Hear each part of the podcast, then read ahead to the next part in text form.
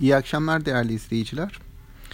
Bugün borsada nispeten sakin bir gün vardı. Endeks binde dörtlük bir artışla günü kapattı. Ee, yine endeks seviyesi olur, olarak da BIST 100 endeksinde 1330 seviyesindeyiz. Daha önce işaret etmiştim 1350 seviyesine yaklaştıkça bir sıkışma olabilir diye. Öyle bir e, süreçten geçiyor borsa.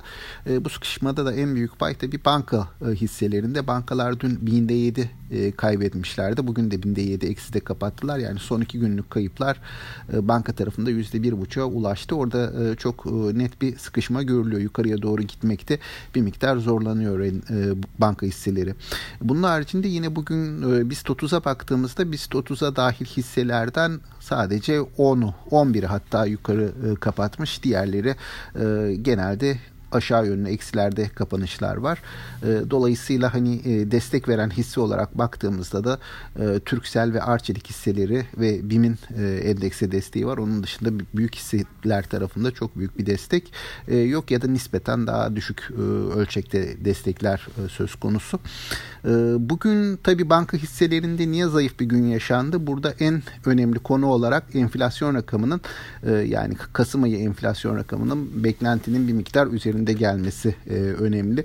Böylece yıllık enflasyon yeniden %14 seviyesine yükselmiş oldu ve sonuçta Merkez Bankası'nın Aralık ayı para politikası toplantısı daha da önemli hale geldi. Çünkü e, piyasada şu anki e, malum fonlama maliyeti %15'ler civarında.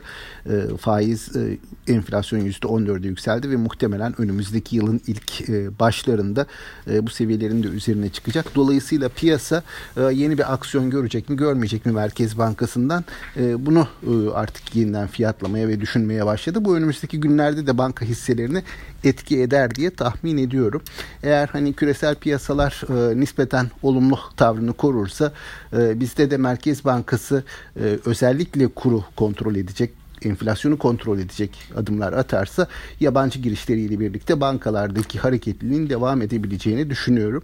Ancak aksi bir durumda hani yeniden e, bir gerileme sürecine girebiliriz. Şimdilik bunun işaretleri yok açıkçası. Şu an gördüklerimiz kar realizasyonları ve piyasanın bir miktar temkinlilik ihtiyacından kaynaklanıyor. Asıl hareket bu Merkez Bankası toplantısı yaklaştığı süreçte görülebilir. O dönemde bir miktar e, oynaklığın arttığını görebiliriz. E, bugünlük e, hani borsadan görebildiklerim bunlar. Borsanın seyrinden görebildiklerim bunlar.